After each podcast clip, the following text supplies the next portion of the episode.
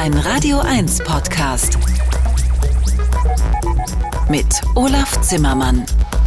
Hallo und herzlich willkommen zu einer neuen Ausgabe. Und da freue ich mich gleich auf Johannes Motschmann als meinen Studiogast.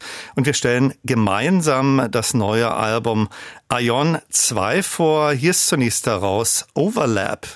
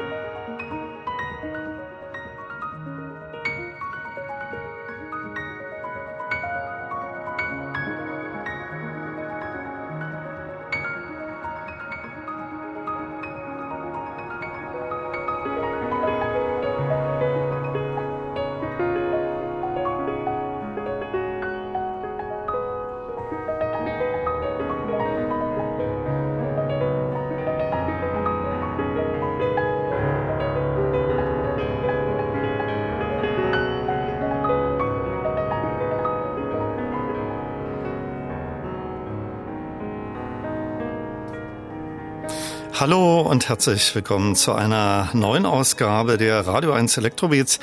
Laufende Nummer 1234. Viel Spaß wünscht Olaf Zimmermann. Schon mal ein Teasing auf die zweite Stunde. Da verlose ich Tickets für das Deutschland-exklusive Konzert von Reuxop, das von Radio 1 präsentiert wird und schon lange ausverkauft ist. Das für meinen Geschmack ganz großartige Overlap aus dem neuen Johannes Motschmann Album Aion 2 eröffnete diese Stunde und ich freue mich sehr, Johannes jetzt hier als meinen Studiogast begrüßen zu können. Herzlich willkommen, schönen guten Abend. Hallo, ich freue mich hier zu sein. Das neue Album wurde von deinem Trio gemeinsam mit dem Ensemble Modern eingespielt. Das wird später auch noch gesondert ein Thema sein. Bei der Entstehung deines neuen Albums hat KI, also künstliche Intelligenz, eine wichtige Rolle gespielt. Ein spannendes Thema, das ich auch schon mal in einer Sendung mit Maus on Mars sehr ausführlich erörtert habe. Wie äh, darf man sich das konkret auf das neue Album bezogen vorstellen? Wo und wie kam da KI zum Einsatz und äh, was hat es mit dem Plattentitel auf sich? Also zunächst der Plattentitel ähm, Aion ist abgeleitet von dem griechischen Wort für Ewigkeit und äh, das A und das I steht für Artificial Intelligence.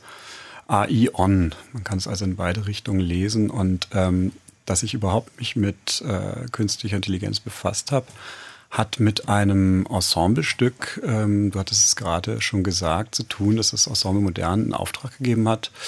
Und sie wünschten sich eine Auseinandersetzung mit dem Thema. Und ich war dann der Meinung, ich müsste, damit ich als Komponist die Fäden in der Hand behalten kann, dann letztlich auch ähm, zumindest Autor der Software sein, wenn das Stück sich gewissermaßen selber komponiert.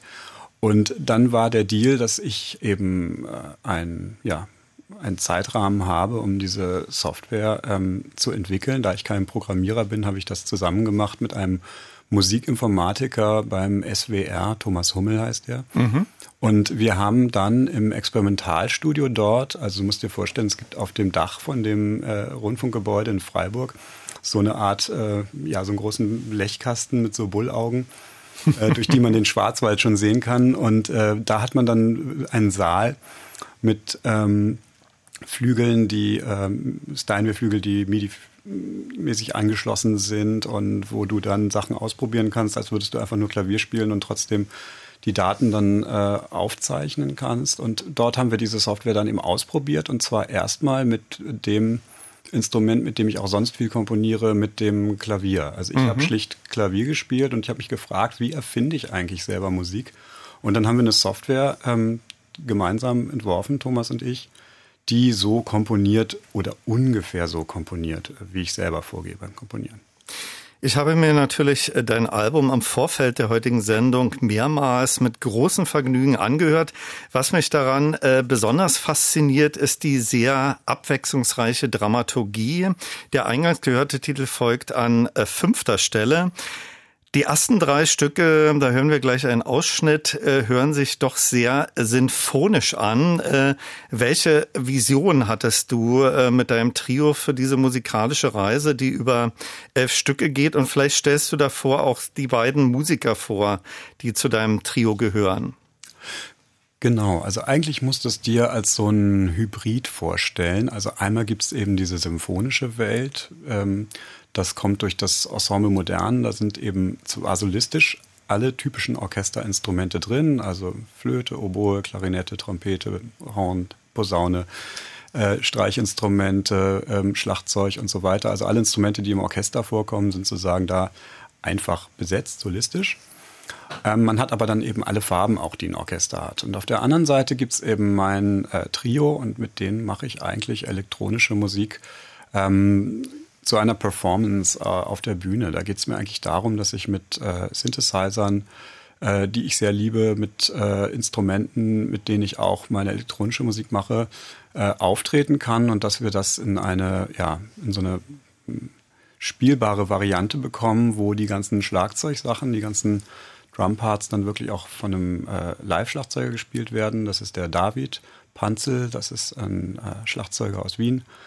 Ähm, Und der spielt eben Multipercussion, also das Drumset einerseits, aber eben auch Vibraphon, auch äh, viele japanische Musikinstrumente spielen da eine Rolle. Ähm, so seltene Uchiwa Taikos und äh, Instrumente, die ich auch jetzt im typischen Orchester jetzt nicht kenne und die man auch in der elektronischen Musik vielleicht gar nicht so oft hört. Und äh, der andere ist Boris Bolles, das ist ähm, äh, ein letztlich jemand, der Elektrotechnik äh, studiert hat, aber auch Geige spielt und der sozusagen in dieser Zwischenwelt zwischen ähm, ja, Instrumentation ähm, und auch Recording ähm, mir sehr hilft, weil er eben auch Tonmeister ist vom Haus aus.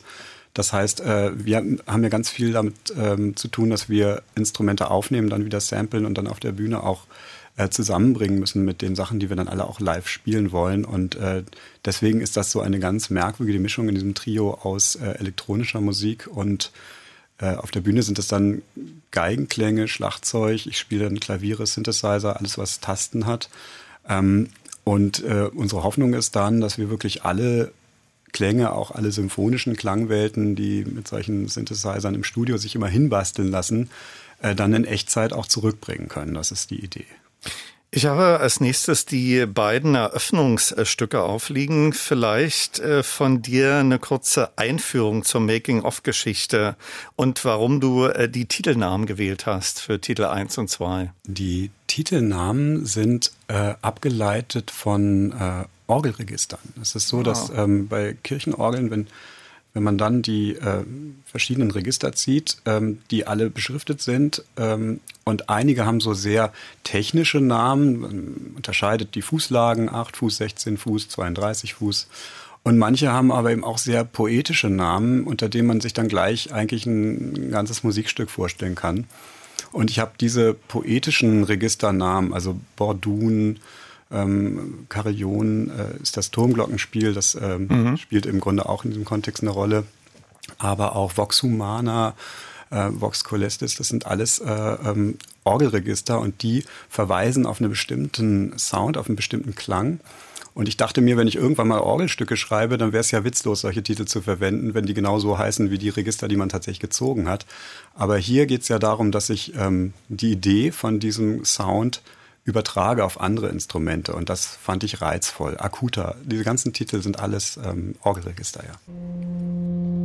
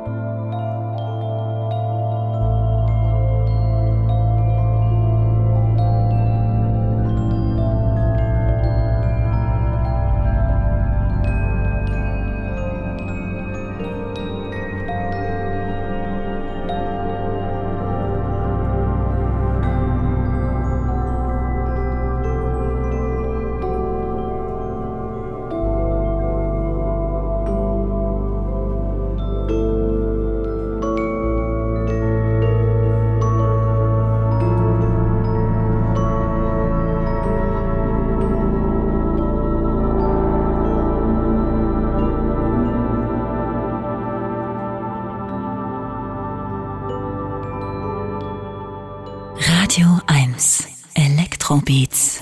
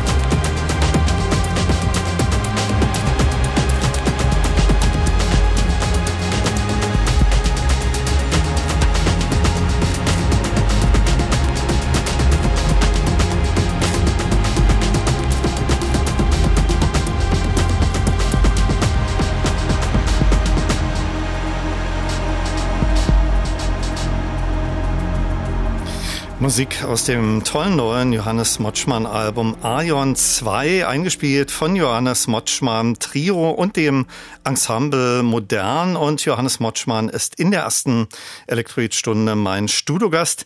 Wie war, äh, wir haben schon etwas darüber gesprochen, äh, speziell bezogen auf das neue Album, der Kompositions- bzw. Kreativprozess von euch in deinem Trio. Du bist äh, sicherlich derjenige, der erst einmal die musikalische Roadmap vorgibt und er entwickelt dann im Trio die Stücke weiter. Und wann und in welchen Stücken kam dann das Ensemble modern ins Spiel?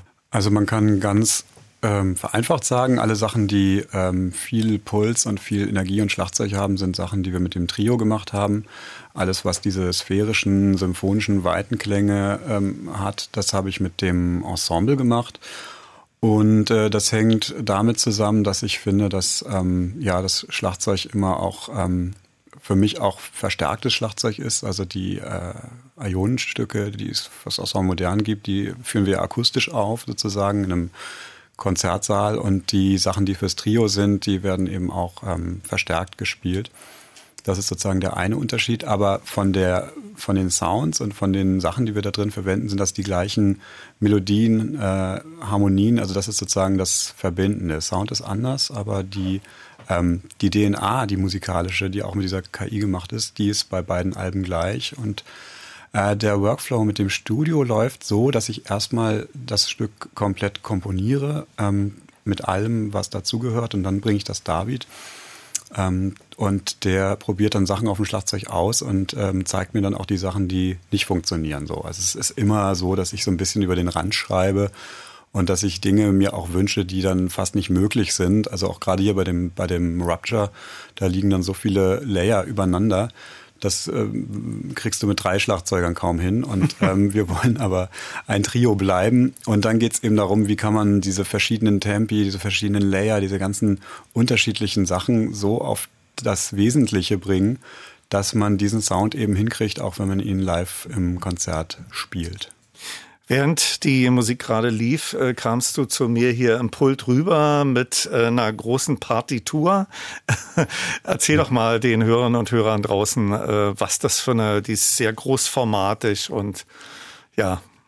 Ja, ich wollte dir nur zeigen, dass sozusagen das Stück für das Ensemble, dass das eben, ähm, dass das eben 160 Seiten Notenpapier sind, kleinst beschrieben und dass es diesen ganz, ganz archaischen Prozess des Notenschreibens bei mir gibt, weil ich eben auch diesen ja klassischen Klassik-Background sozusagen habe. Und ähm, dass es für mich eben anfängt, damit äh, diese, diese Noten ähm, ja, zu, zu schreiben. Und bei diesem KI-Projekt war es jetzt eben tatsächlich so, dass ich solches Material eben auch mit einem Rechner erzeugt habe. Aber man muss natürlich dann alles durchgehen und gucken, kann das eine Flöte dann auch spielen. Also der, mhm. der Computer kann dir ja viel ausspucken, aber am Ende sitzt da ein Musiker und das ist mir auch ganz wichtig. Ich möchte eigentlich, dass alles, was ich an elektronischer Musik mache, ich mache überwiegend elektronische Musik, aber ich möchte, dass man das alles auch wieder aufführen kann. Das mhm. ist ein bisschen so meine Mission. Und das gilt für die ähm, Ensemble-Sachen, das gilt für die ähm, mit einem Computer generierten Sachen, die dann wieder als Notentext aufgeführt werden. Und es ähm, gilt auch umgekehrt für das, für das Trio ähm, wenn Dinge, die ich aufgeschrieben habe, dann wieder zu ähm, elektronischen Sounds werden, weil wir sie eben auf diesen ähm, äh, Instrumenten spielen. Eine Frage, die ich gerne allen meinen Studiogästen stelle, ist die, äh, welche äh, Synthes, äh, Tasteninstrumente und generell elektronischen Klangerzeuger bei Ihnen im Studio stehen? Und die dann vielleicht auch äh, teilweise mit auf Tournee gehen. Ähm, wie sieht es bei dir aus? Du hast mir erzählt, mittlerweile ist dein Studio, du warst früher im Orwo-Haus, mittlerweile ist das bei dir im Haus, im Keller, ja, untergebracht. Was steht da alles? Also da steht erstmal ähm, ein Juno 6, da steht ein MS-20 von Korg, der schöne Bassklänge liefert. Ähm, da stehen so String Machines, ähm, sind überwiegend äh, analoge Synthesizer, ähm, alte Instrumente und gar nicht mal jetzt die komplexesten Synthesizer, sondern eigentlich Instrumente, die vielleicht sogar etwas limitiert sind. Und das hat für mich den Vorteil, ähm, dass man auf der Bühne diese Klänge dann auch ähm, sehr gut reproduzieren kann, wenn man sie nicht irgendwo hinspeichern kann. Und gerade bei so analogen Synthesizern geht es ja auch darum, einfach ohne ähm, Dinge zu speichern, einfach den Klang von Null auf zu bilden. Und das kann ich eben ähm, sehr gut, zum Beispiel ganz simples SK20 von Yamaha. Das ist eigentlich eine String Machine. Das ist die hat, das hat so eine mini kleine Synthesizer-Sektion, wo du eigentlich gar nicht so wahnsinnig viel machen kannst. Aber der Grundklang von dem Ding ist schön, ist ähnlich wie CS80, also es hat schon diese, diese Blade Runner-Weite sozusagen, mhm. die, ähm, äh, wo dieses Instrument ja auch äh, verwendet wurde. Ähm, und das ist wie so ein kleiner Ableger davon. Das heißt, man hat diesen Sound eigentlich schon, nur mit viel weniger Möglichkeiten letztlich. Und es ist auch ein, kein teurer Synthesizer. Ähm, und ich kann dann, weil es so limitiert ist, auf der Bühne relativ präzise den Klang wieder ähm, herstellen ähm, von Null. Und ich muss, da ich die Instrumente ja in ganz unterschiedlichen Kontexten verwende, das ja auch umschalten können. Und wenn ich jetzt auf der Bühne stehe, ich mit so einer ganzen Keyboardburg, also muss man sich vorstellen, da steht also, da stehen noch alte Klaviere, ein Wurlitzer 200A, das ist so ein, ja, eigentlich mehr ein Celesta als ein Klavier, aber kennst du ja so. Mhm. So, ähm, der Vorläufer von dem äh, äh, Fender Rhodes, wenn du so willst. Dann hast du, habe ich eine CP70 früher gehabt. Das ist so ein E-Piano, das ähm, kennst du vielleicht Keen, die ähm, da habe ich es mal gesehen. Die ähm, machen ihre ganzen Songs mit dem Instrument aus den 80er Jahren. Einfach so ein Bühnenklavier gewesen, so ein richtiger kleiner Mini-Flügel sozusagen, den man in so ein Ding eingebaut hat, damit man das irgendwie transportieren kann. Ähm, da drauf stehen dann irgendwie ähm, noch zwei, die SK20, früher hatte ich noch einen DX7 dabei und also ähm, es ist ziemlich viel und es ist eine Multitasking-Aufgabe und deswegen ist es wichtig, dass ich an dem einzelnen Instrument, wenn ich einen Klang bilde, nicht zu viel auch umschalte, weil mich das dann irgendwann auch ähm, stresst und unter Stress kannst du keinen guten Klang bilden. Und äh, ich versuche diese Multitasking-Aufgabe irgendwie so zu kontrollieren, dass ich aus allen Instrumenten die Klänge rauskriege, die ich wirklich haben will. Ich kenne von dir die Alben Electric Field 2016, dann Livestreams 2019 und natürlich äh, das Neue. Habe ich da wichtige in deiner Diskografie unterschlagen? Das sind die drei Studioalben und es ist tatsächlich so, dass ich mir zwischen den Alben äh, auch Zeit gelassen habe. Also das letzte Album jetzt ist Ion 2 ist äh, letztlich ein Lockdown-Projekt gewesen, wo ich auch in der Corona-Zeit gedacht habe, es ist eigentlich ganz gut, im Studio zu sein und ähm, sich mit dieser KI zu beschäftigen, weil ich eh fand, ich habe als Komponist eben die Möglichkeit, auch mich zurückzuziehen. Also ich bin nicht wie ähm, Leute, die jetzt auf die Performance sozusagen angewiesen sind, also zum Beispiel für, für, für DJs mag das viel schwerer gewesen sein oder so, für Leute, die wirklich diesen, diesen Live-Kontakt eigentlich ständig brauchen, ähm, habe ich mir einfach ein Projekt gesucht, wo ich auch kontaktlos sozusagen mhm. äh, sein kann, ohne dass ich etwas ähm, für mich verpasse. Und deswegen sind das in der Tat die drei Studioalben, wenn du so willst. Es gibt noch eins, Facets of Infinity, das habe ich bei äh, Neue Meister gemacht. Aber da bin ich eigentlich nicht Produzent, sondern das, da bin ich nur Komponist und das sind dann wieder Orchestersachen. Mhm. Und damals hatte ich gedacht, ich mache immer ein Album mit elektronischer Musik, dann mache ich ein Orchesterprojekt und dann mache ich wieder elektronische Musik. Immer so abwechselnd. Aber die Tendenz geht dahin, dass die elektronische Musik doch ähm, inzwischen deutlich überwiegt. An dieser Stelle kurz in den Rückspiegel geschaut. Du bist in Hamburg geboren, hast an der Hochschule für Musik in Dresden Komposition, Klavier, Musiktheorie und elektronische Musik studiert. Weitere Stationen in deinem Studium waren dann Karlsruhe und auch Berlin. Du bist also ein rundum klassisch ausgebildeter Musiker.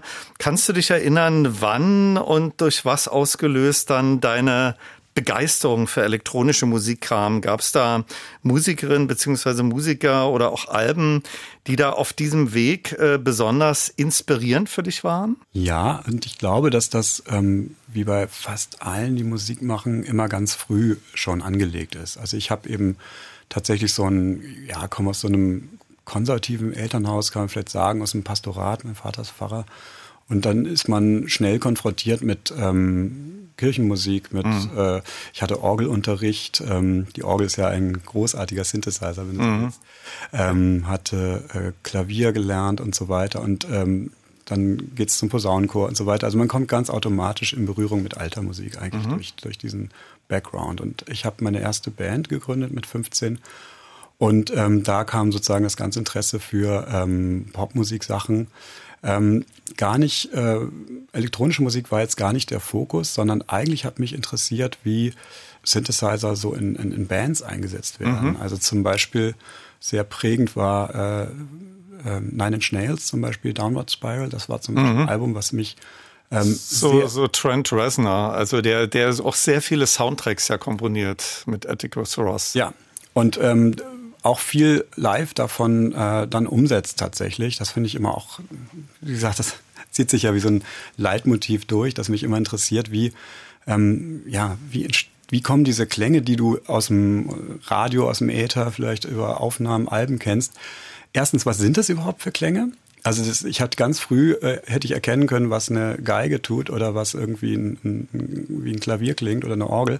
Aber bis man verstanden hat bei elektronischen Musikproduktionen, äh, was das eigentlich für Musikinstrumente sind. Und ähm, das hat äh, mich fasziniert, das überhaupt rauszukriegen, weil für mich war das erstmal, waren das Soundwelten, die gar nicht referenziert waren auf einen Ort. Das war irgendwie Musik, die keinen Ort hatte, die auch für mich von irgendwoher kam sozusagen. Und ich wollte ähm, das rausfinden. Und interessant ist ja, dass äh, Pop-Leute und, und auch viele ähm, äh, ProducerInnen ähm, immer mit Sachen arbeiten, die auch ähm, aus dem klassischen Musikbereich kommen. Das heißt, es ist ja eine Liebe, die ich auch teile mit, mit, ähm, mit Leuten, die jetzt nicht diesen klassischen Background haben. Die suchen ja alle nach so archaischen Klängen.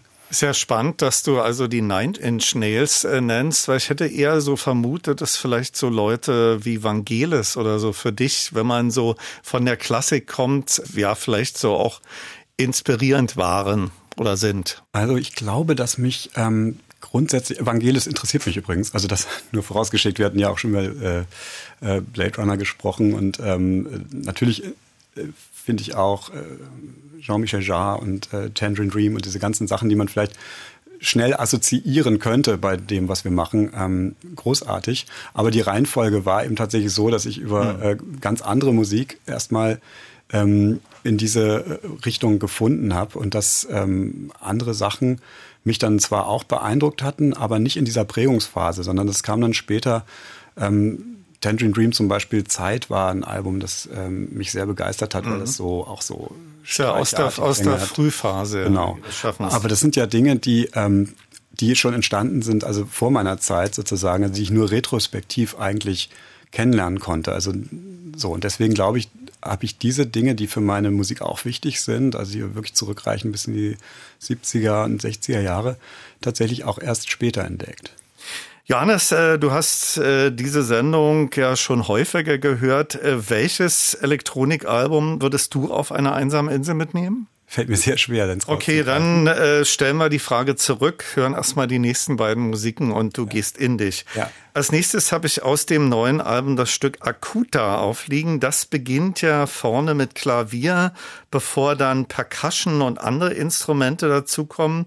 Äh, welche Geschichte hat dieses Stück? Akuta ging es eigentlich darum, ähm, eine Klaviermelodie ähm, mit dem Schlagzeug so zu verdoppeln, dass du nichts anderes mehr brauchst. Also alle anderen Stücke sind ja so ähm, aufgebaut aus so ganz vielen Spuren und, und sehr symphonisch und sehr weit. Und hier wollte ich im Grunde so ein Kammermusikstück haben, was man als Duett eigentlich fast spielen kann. Da sind auch so ein paar kleine elektronische äh, Klänge an der Seite, so links und rechts dabei, aber eigentlich steht im Fokus eben das Klavier und ähm, die Bata. Und äh, es ist im Grunde ein Duett zwischen Bata und Klavier und ja.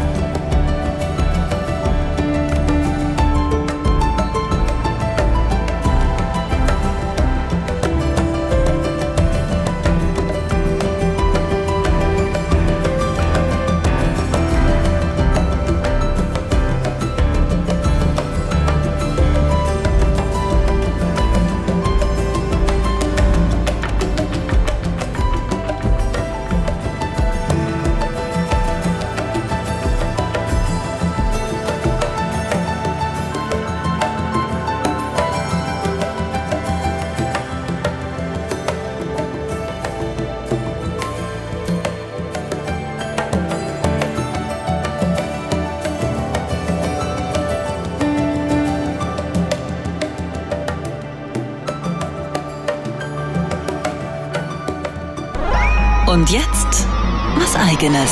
Guten Tag, hier spricht Paul Kalkbrenner und Sie hören Radio 1 Elektrobeats. Hallo, hier ist Ellen Ellen. Hello, I'm Martin Gore. Hallo, hier spricht Ralf Hütter von Kraftwerk. Hi, this is Moby. Wir sind Mozelektor. Hi, this is Jean-Michel Jarre. Hallo, hier ist Nils Fram. Hallo, mein Name ist Delia de Friends. Hallo, hier ist Boris Blank und Dieter Meier. Elektrobeats, die Sendung für elektronische Musik. Als Podcast auch auf radio1.de und in der ARD Audiothek. Und natürlich nur für Erwachsene.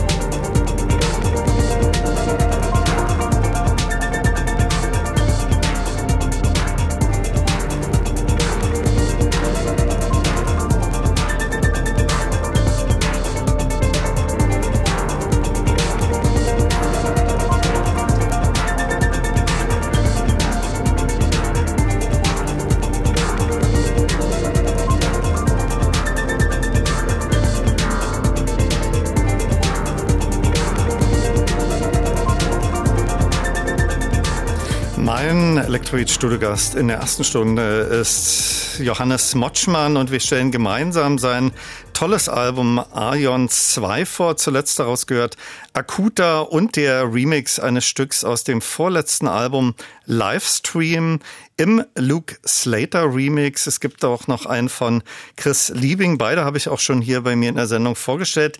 Ähm, Johannes, wie kam es dazu, zu diesen äh, Remixen? Dazu gibt es sicherlich eine spannende Geschichte. Eigentlich war das auch so eine Folge vielleicht von dem, äh, von dieser Corona-Zeit, dass ähm, ja, dass irgendwie DJs auch mehr Zeit hatten, vielleicht zu remixen. Und ähm, wir hatten über das Label eigentlich den Kontakt. Ähm, das ging irgendwie über Springstoff, wo ich ähm, jetzt auch das äh, neue Album produziert habe. Und ähm, Mute bei Chris Liebing und bei Luke Slater auch. Das waren eigentlich die beiden, mit denen wir äh, direkt Kontakt aufgenommen hatten für Livestream. Und ähm, das Spannende war, dass das Originalstück eigentlich deutlich langsamer ist. Ähm, und beide haben es im Grunde auf ein Tempo gebracht, was mir fast ähm, besser gefällt als mein eigenes. Und ähm, haben auch die, ja, die Herkunft von diesem Material irgendwie gesehen. Das war für mich so ein langsam gepitchter ähm, ja, Elektronik-Haus äh, den ich in so eine ja fast Neoklassik-Ecke irgendwie so ähm, produziert hatte. Und sie haben das da wieder rausgeholt und dem Ganzen irgendwie Schwung gegeben, beide. Und den von Luke Slater mag ich besonders, weil der noch diese, ja, so eine, so eine feine, ähm, klar, ja, so eine feine Linie zeichnet irgendwie ähm, bei dem Wurlitzer-Instrument, äh, mit dem ich das Stück gespielt habe. Man hört tatsächlich die Originalinstrumente äh, da sehr gut raus. Du hast äh, Zeit gehabt, jetzt während der Musik nachzusinnen und du hast ständig äh, dich umentschieden. Aber welches äh, Album nimmt Johannes Motschmann mit auf die einsame Insel? Ich habe mich ständig umentschieden, weil das ständig ändern würde. Also im Moment würde ich sagen, vielleicht ähm, Arca Mutant ist ein Album, was ich sehr, sehr viel höre. Es wäre aber vielleicht vor einem Jahr, wäre es vielleicht Immunity von John Hopkins gewesen. okay, das lassen wir jetzt mal so stehen, nicht, dass jetzt noch zehn andere ich könnte es, es, Ich kann mich sehr schwer entscheiden, es bleibt dabei, aber vielleicht okay. Arca im Moment. Ja, okay. Ja. Stichwort Konzerte. Ähm, ihr stellt das neue Album auch live vor. Wann und wo, in welcher Besetzung? Äh, du sicherlich mit deinem Trio. Ich glaube, ihr seid eh demnächst in der Elbphilharmonie. Genau, das ähm, Konzert mit dem Trio ist in der Elbphilharmonie, da spielen wir es am 2. März. Ähm, und äh, eine Woche danach, ähm, gut eine Woche danach, am 10. kommt das ähm, Ensemblestück mit dem Ensemble Modern. Das spielen wir dann in Bielefeld in der Oetker-Halle. Aber die ganzen elektronischen Sachen, die äh, kommen jetzt erstmal in der Elbphilharmonie.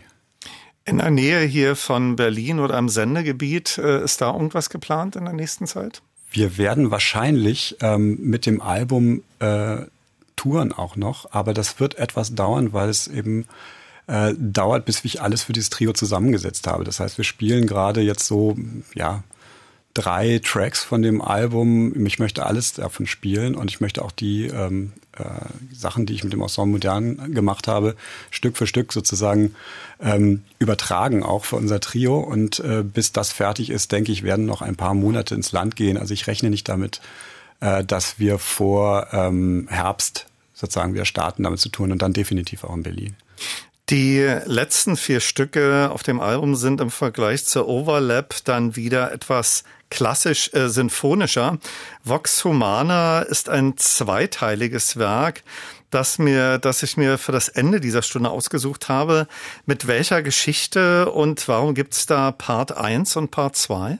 Die Geschichte von Vox Humana ist äh, es ist ja auch eins dieser Orgelregisterstücke wieder, ähm, aber die menschliche Stimme ist für mich eigentlich das schönste Musikinstrument und ich hatte ähm, an einer Stelle in dem zweiten Teil äh, Samples auch von ähm, äh, die Stimme von meiner Tochter aufgenommen und so kleine Gesangspassagen da eingebaut. Und weil es eigentlich ein instrumentales Album ist, ähm, ist das dann sozusagen die, die Ausnahme der Regel. Und äh, da spielt tatsächlich auch äh, Gesang eine Rolle.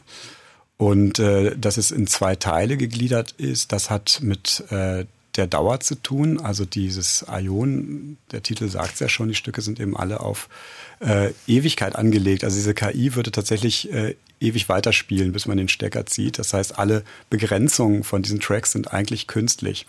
Und ich habe ähm, bei der Vinyl-Version noch einen langen Track drauf gehabt und habe das dann für die ähm, Digitalversion und so weiter, habe ich das dann doch gesplittet, ähm, um das so ein bisschen so zu gliedern, dass es äh, ja dass es für das Format sozusagen kompatibler wird. Auf der Schallplatte lasse ich das als einen Bogen eigentlich. Mhm.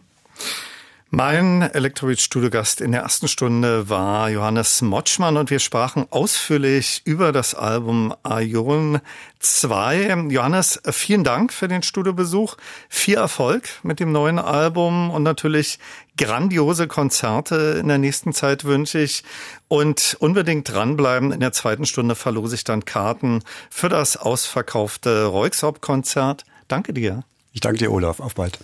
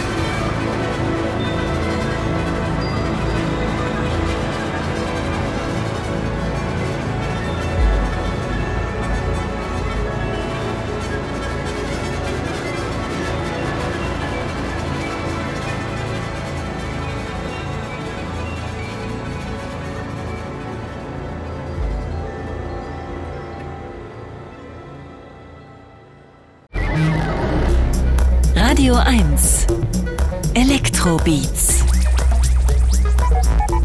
mit Olaf Zimmermann. Hallo und herzlich willkommen zur zweiten Stunde und los geht's mit neuem von Toulouse Low Tracks.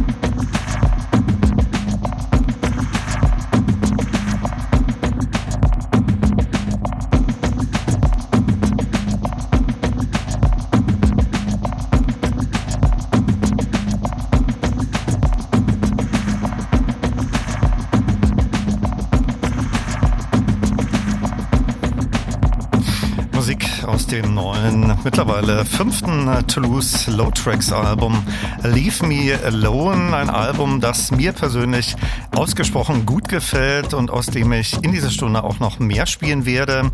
Detlef Weinrich, der Musiker hinter dem Namen Toulouse Low Tracks, hat mittlerweile Düsseldorf den Rücken gekehrt und lebt in Paris. Damit herzlich willkommen zur zweiten Stunde von Ausgabe 1234.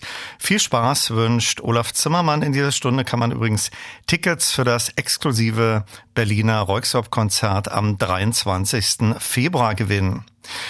Am 24.02. erscheint ein neues Die wilde Jagd Album. Das trägt den Titel Offio und am 26. Februar, also zwei Tage später, ist der Mastermind hinter Die wilde Jagd, Sebastian Lee Philipp, hier bei mir in der Sendung zu Gast mit sicherlich extrem spannenden Geschichten zu den neuen Titeln. Hier ist ein erster Vorgeschmack aus dem neuen Die wilde Jagd Album und The Haas featuring Laila.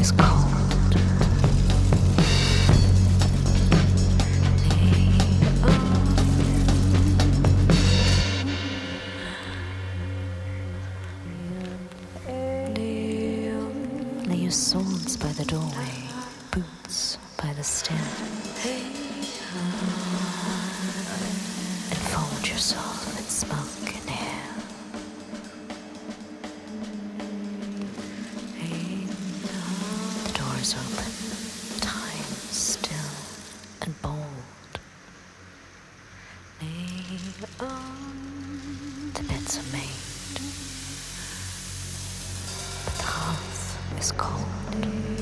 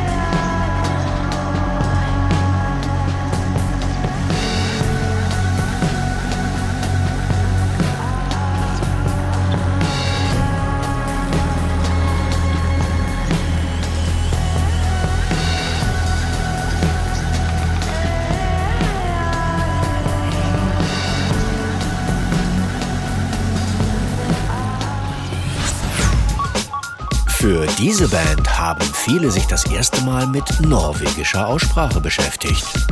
Zu Recht. Röyksopp, die exklusive Deutschlandshow. Am 23. Februar im Tempodrom. Alle Infos auf radio1.de. Röyksopp. Die erlesen exzellenten Elektroniker haben ihre neue Albumtrilogie Profound Mysteries im Gepäck.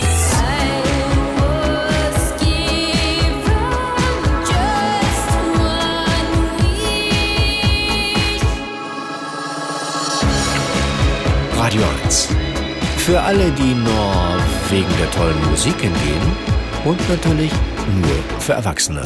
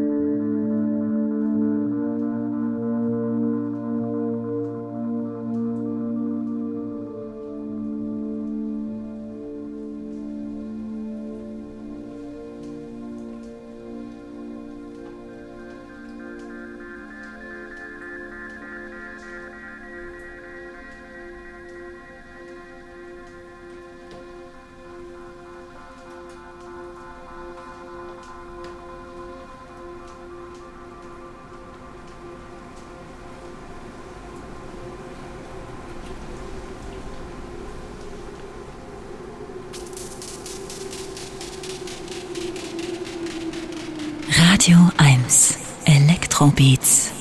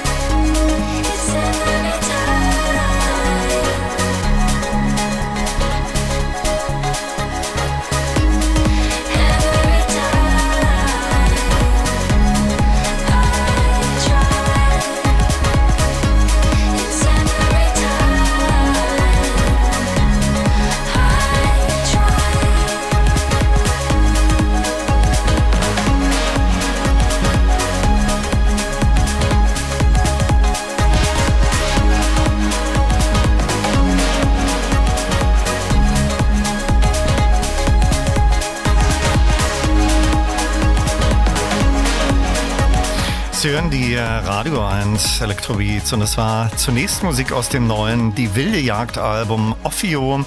Es erscheint am 24.02. und zwei Tage später freue ich mich darauf, Sebastian Lee Philipp hier als meinen Studiogast begrüßen zu können.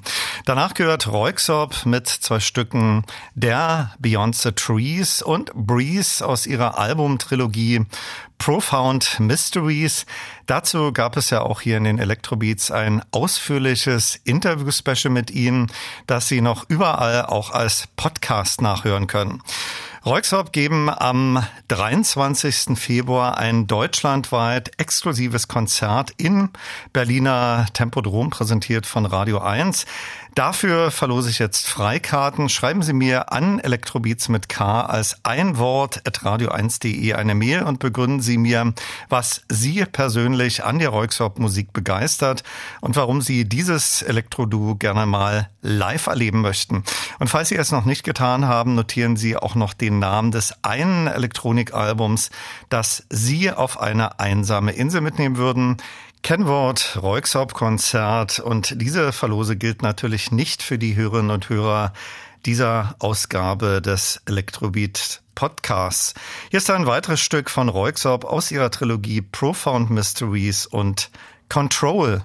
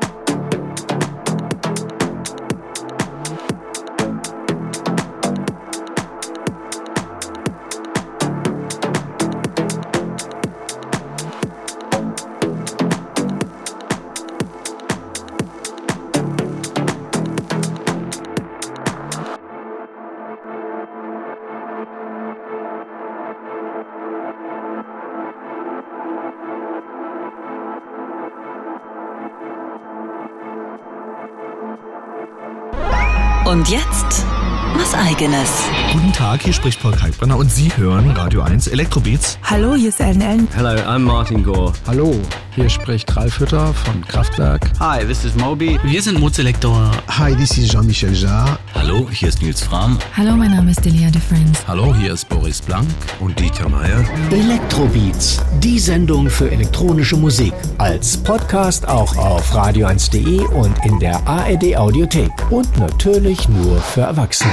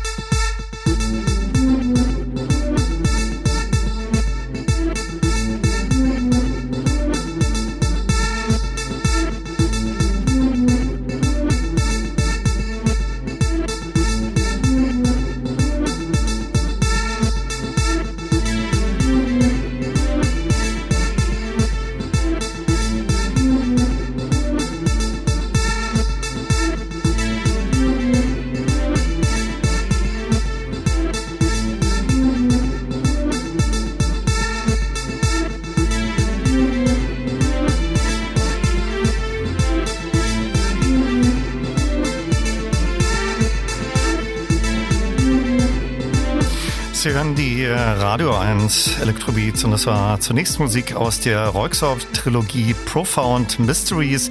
Am 23. Februar geben sie im Berliner Tempodrom ein exklusives Konzert präsentiert von Radio 1. Das danach war Musik von Katharina Barbieri aus ihrem Album Spirit Exit. Das Stück Terminal Clock für mich eine der neue Entdeckung des Vorjahres. Stefan Schwander firmiert mittlerweile seit zwölf Jahren unter dem Namen Harmonius Celonius. In seinem Elektronik-Sound kombiniert er gerne afrikanische, südamerikanische und nahöstliche Rhythmen. Neu ist auf dem Ende Januar veröffentlichten Album Cheapo Sounds die Beschränkung auf nur ein Instrument der sogenannten Monomaschine. Hier ist Harmonius Celonius mit M&A.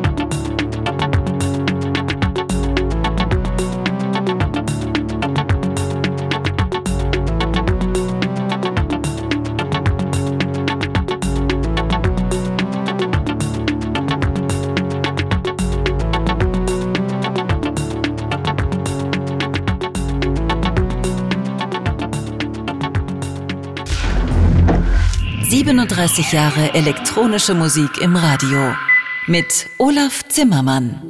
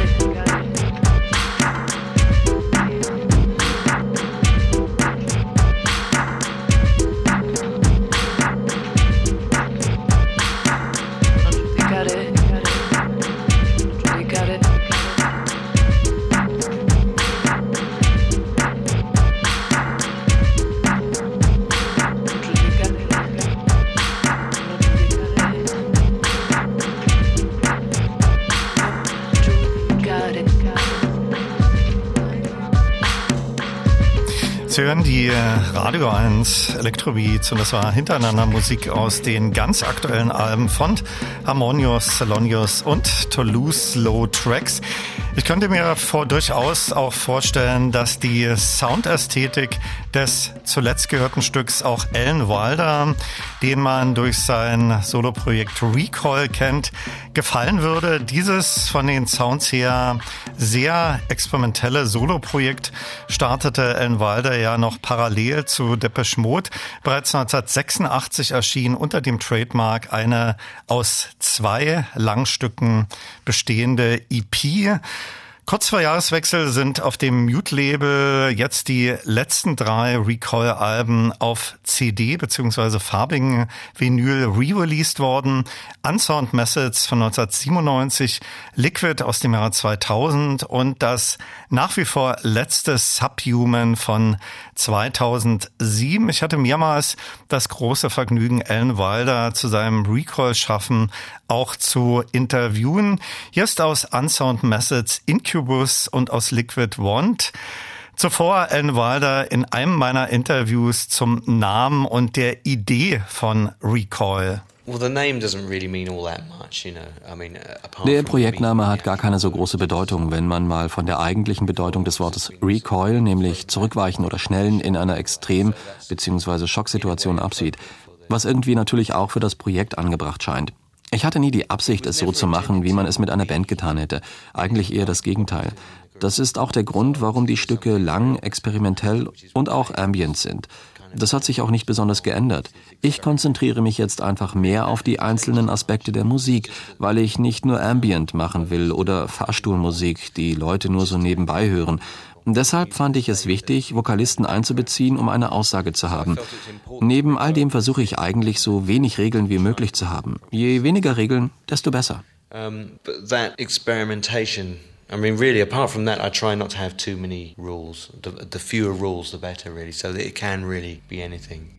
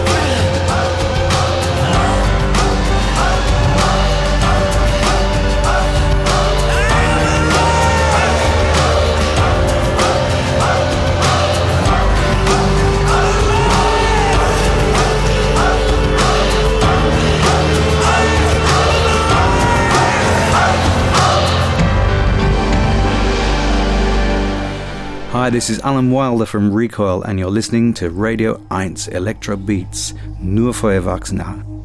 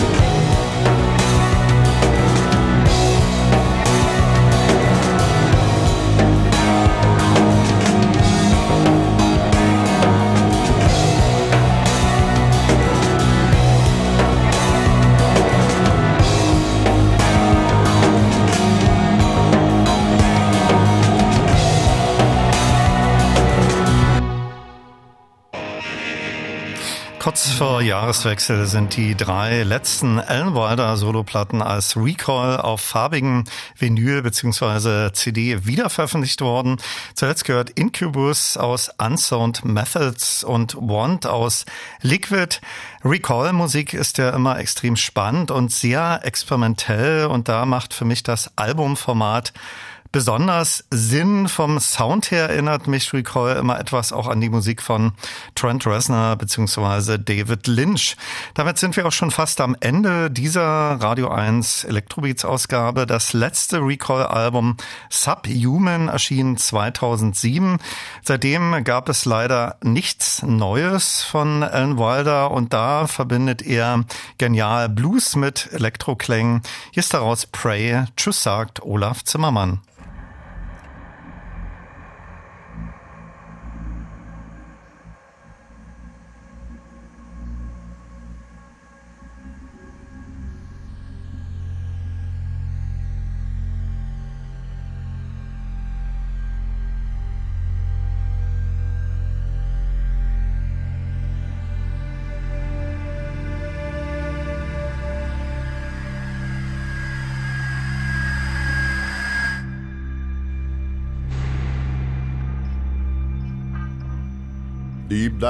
Down in Louisiana,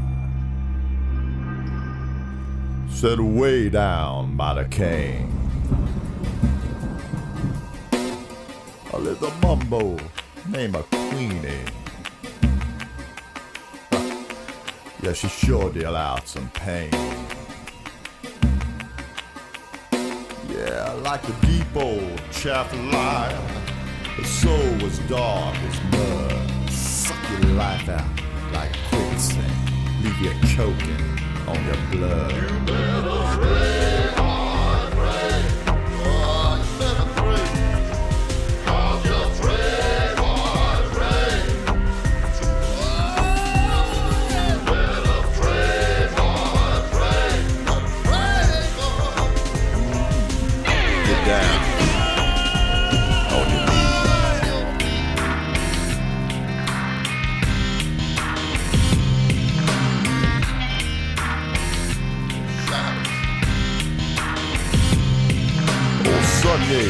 bought a shotgun. Yeah, man, as he could be. Gonna shoot your queen. Ah, the girl who would not let him be. Ain't no chance to pull the trigger. She had him on more music got a time for him by the beat.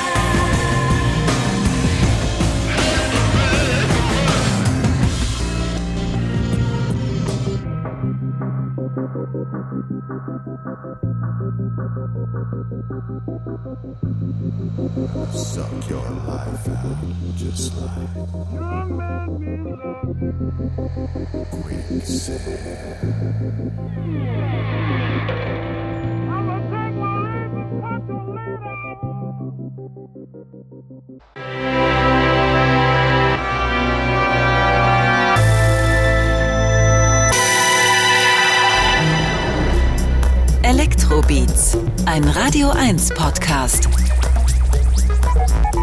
mit Olaf Zimmermann.